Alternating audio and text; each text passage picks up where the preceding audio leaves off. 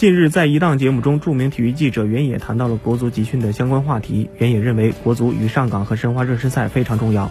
加上外援两队实力都比国足强，甚至比国足同组对手叙利亚要强。袁野表示，这两场比赛对于国家队有着非常重要的演练技战术、磨合阵容的意义。新的主教练李铁上任后，还没有正式的比赛，上港和申花实力都很强，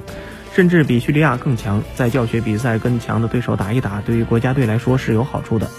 对于国家队来说非常重要。谈到中国队主教练李铁，袁也表示，他是历任国家队历史上比较年轻的主教练，可能接下来就是用实战来检验他的理论，跟他现在的临场指挥能否达到一个完美的契合点。